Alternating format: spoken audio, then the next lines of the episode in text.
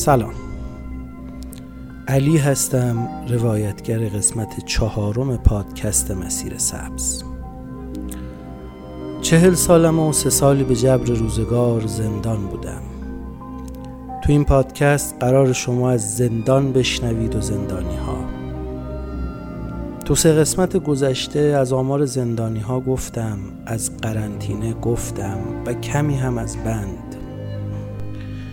از این قسمت به بعد می‌خوام از ماجراهای بند بگم و آدمهاش. احسان پیر بند بود. حدود 19 سال بدون یک روز مرخصی تو زندان زندگی کرده بود. گند اخلاق بود و خشک مزاج. اما فکر کنم شما هم با من هم عقیده باشید که معمولا بد اخلاقا در اکثر موارد مهرمونترین آدمای این کره خاکی هن.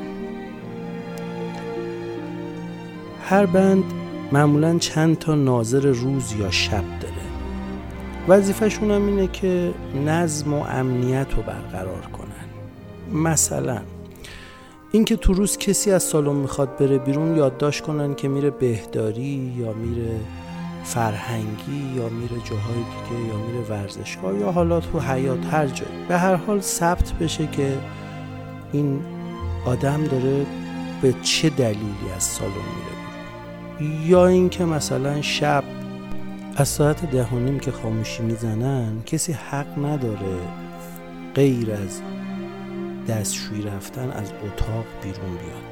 یعنی دلیلی نیستش که بتونی از اتاقت بیای باید تو اتاقت باشی. اگر تخت داری رو تخت بخوابی حتی حق نداری تو اتاق بشینی یا غذا بخوری یا همچین چیزی. و ناظرها باید این رو چک کنن که کسی غذا نخوره کسی بیدار نباشه. اگرم بیداره فقط تو تختش بیدار باشه و کار خاصی نکنه مبادا که مشکلی پیش بیاد و احسان با اینکه تجربهش از وکیل بند هم بیشتر بود. خب 19 سال بود اونجا بود. سابقش هم خیلی بیشتر بود. اما هیچ مسئولیتی قبول نمی‌کرد. یعنی اگه بهش می‌گفتی آقا بیا تو نمی‌دونم رابط بهداری شو نمی‌دونم بیا وکیل بیا سر انتظامات شو اصلا. گفت من نمی‌خوام اصلا زیر بارش نمیرم. بلم دست از سر من برد به نظرم دلیلش این بود که هر مسئولیتی هر قبول مسئولیت کوچیکی تو زندان یه جور حمالیه.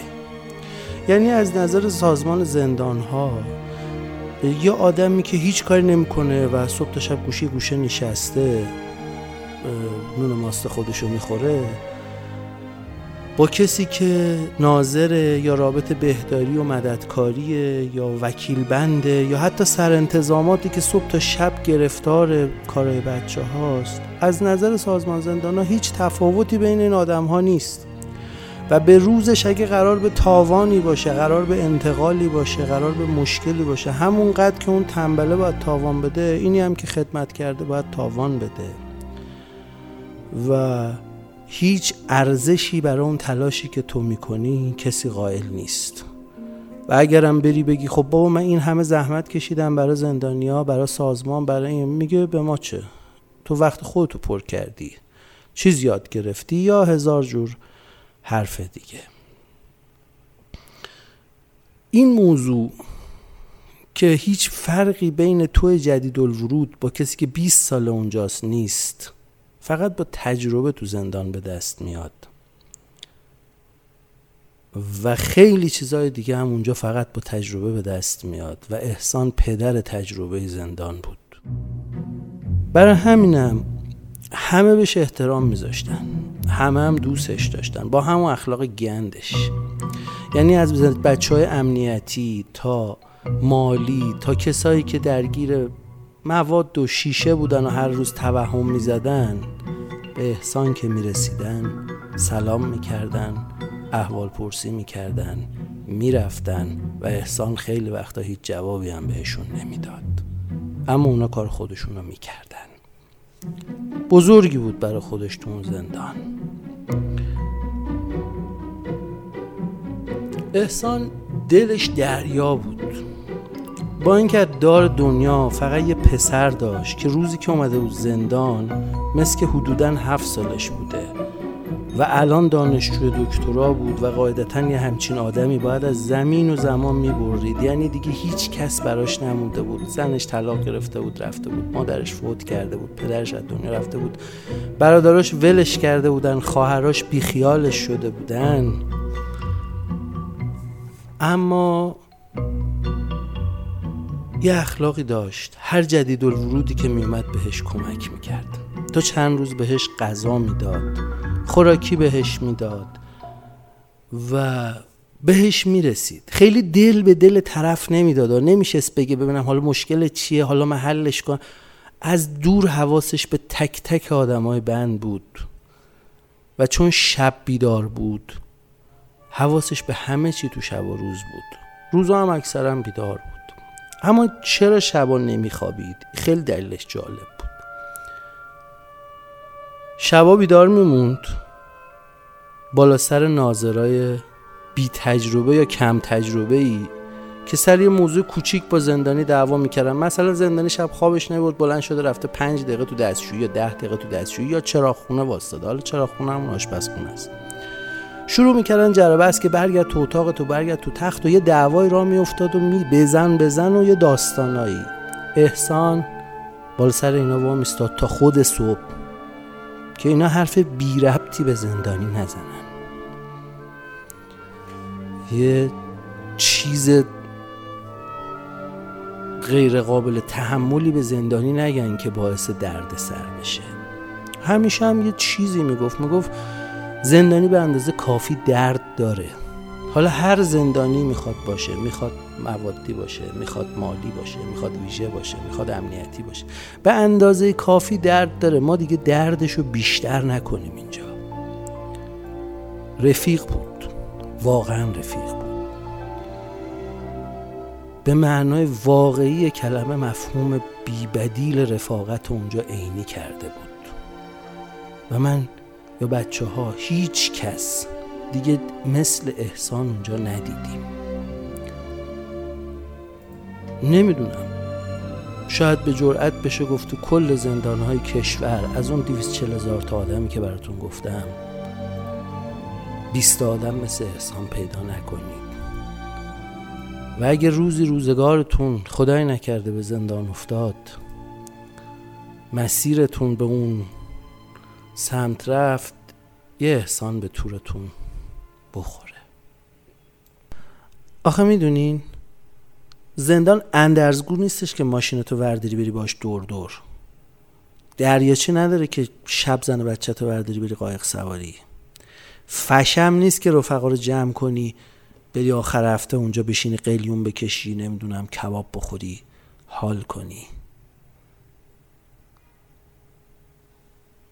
زندان مهمترین چیزش رفاقته و معرفت. و رفیق ترین آدم ها با معرفت ترین ها اونایی که تو محدوده کوچولو بهت کمک روحی می‌کنن یا به دادت می‌رسن تو روزهای سخت. همین که تو بتونی یه همبندی که زیر فشار روحی خونواده روح کمپولی نمی‌دونم درد زندانی بودن خیلی چیزای دیگه. همین که بتونی یه ذره خوشحالش کنی اونجا رفیقی. و کم پیدا میشه رفیق تو زندان. بازم میگم احسان رفیق بود. خودش مسئول اتاق بود. اما بیشتر بچه های اتاقش دستشون خالی بود و پول نداشتن اجاره اتاقشون رو بدن. اجاره اتاق چیه؟ اجاره اتاق اینه که تو هر هفته باید یه مبلغی رو به مسئول اتاق بدی و اون ببره تحویل وکیل بند بده و وکیل بند همه این مبالغ رو جمع بکنه. برای اینکه خرج در واقع سالن یا حالا هزینه های سالن به دست بیاد. خب خیلی ندارن. حالا اون مبلغ می‌تونه از 15 هزار تومن شروع بشه تا 20 هزار تومن. ولی خب خیلی همون هم ندارن. احسان جای خیلی از این بچه ها پول می‌داد. ولی تو لیستی که رد می‌کرد مینوشیم بچه ها دادن. اینه که میگم رفیق بود. و براش مهم بود که آدم ها آبروشون نره. چیزی که شاید برای خیلی از ما مهم نباشه. چیزی که برای اون شاکی که اونو کرده بود تو زندان مهم نبود. نمی‌خوام قضاوت کنم چون اون شاکی هم یه سری شرایط داره یه سری محدودیت ها داره و یه سری حرف ها برای گفتن داره که باید یه روزی پای درد دلش نشینیم و بشنویم. ولی زندان رو برای دشمنتون هم نخواهید. یه چیزی که این وسط یه بار یادم اومد راجب تب زندانه. تب زندان یعنی اینکه تو وقتی وارد زندان میشی این فضای زندان میگیرته این دیوارای زندان دیوونت می‌کنه به همت میریزه. آدمای زندانی که می‌بینی اصلا بغض می‌کنی. دلتنگ میشی. دلتنگ مادرت دلتنگ همسرت دلتنگ دوستت دلتنگ عشقت یارت چه می‌دونم. دلتنگ هر کسی که دوستش داری. و اون دلتنگی میاد میفته به جونت. جورت هم نمی‌کنی جلو بقیه گریه کنی زار بزنی دلتنگ بشی. یا حتی بگی که دلتنگم. بهت میخندم یه دلتنگی چیه مسخره. اینجا جای دلتنگی نیست زندان جای دلتنگی نیست. ولی خب دلتنگ شدی دیگه آدمیم دیگه هممون آدمیم. کدوم یک حماس می‌تونه بگه من دلتنگ نشدم؟ کدوم یک حماس که یه شب به یاد یه یاری یه عشق قدیمی دلتنگ نشده و گریه نکرده. خب هممون دلتنگ میشیم دیگه. احسان همه این جهید ورودایی که می اومدن و تب زندان میگرفتشون حواسش بهشون بود. با همه اون گند اخلاقی و مزخرفی و گند دماغیش می‌رفت بغلشون یه چند دقیقه حرف می‌زد. یا روی یه ذره خوشحال می‌کرد. یا میبردش تو اتاق خودش یه چند کلومی دوباره باش حرف می‌زد یه میوهی بهش می‌داد بخوره یه کاری می‌کرد که یه لبخندی بزنه. حالا شاید اون لبخنده مصنوعی بود ولی لبخنده رو زده بود. رفیق بود. خیلی رفیق بود.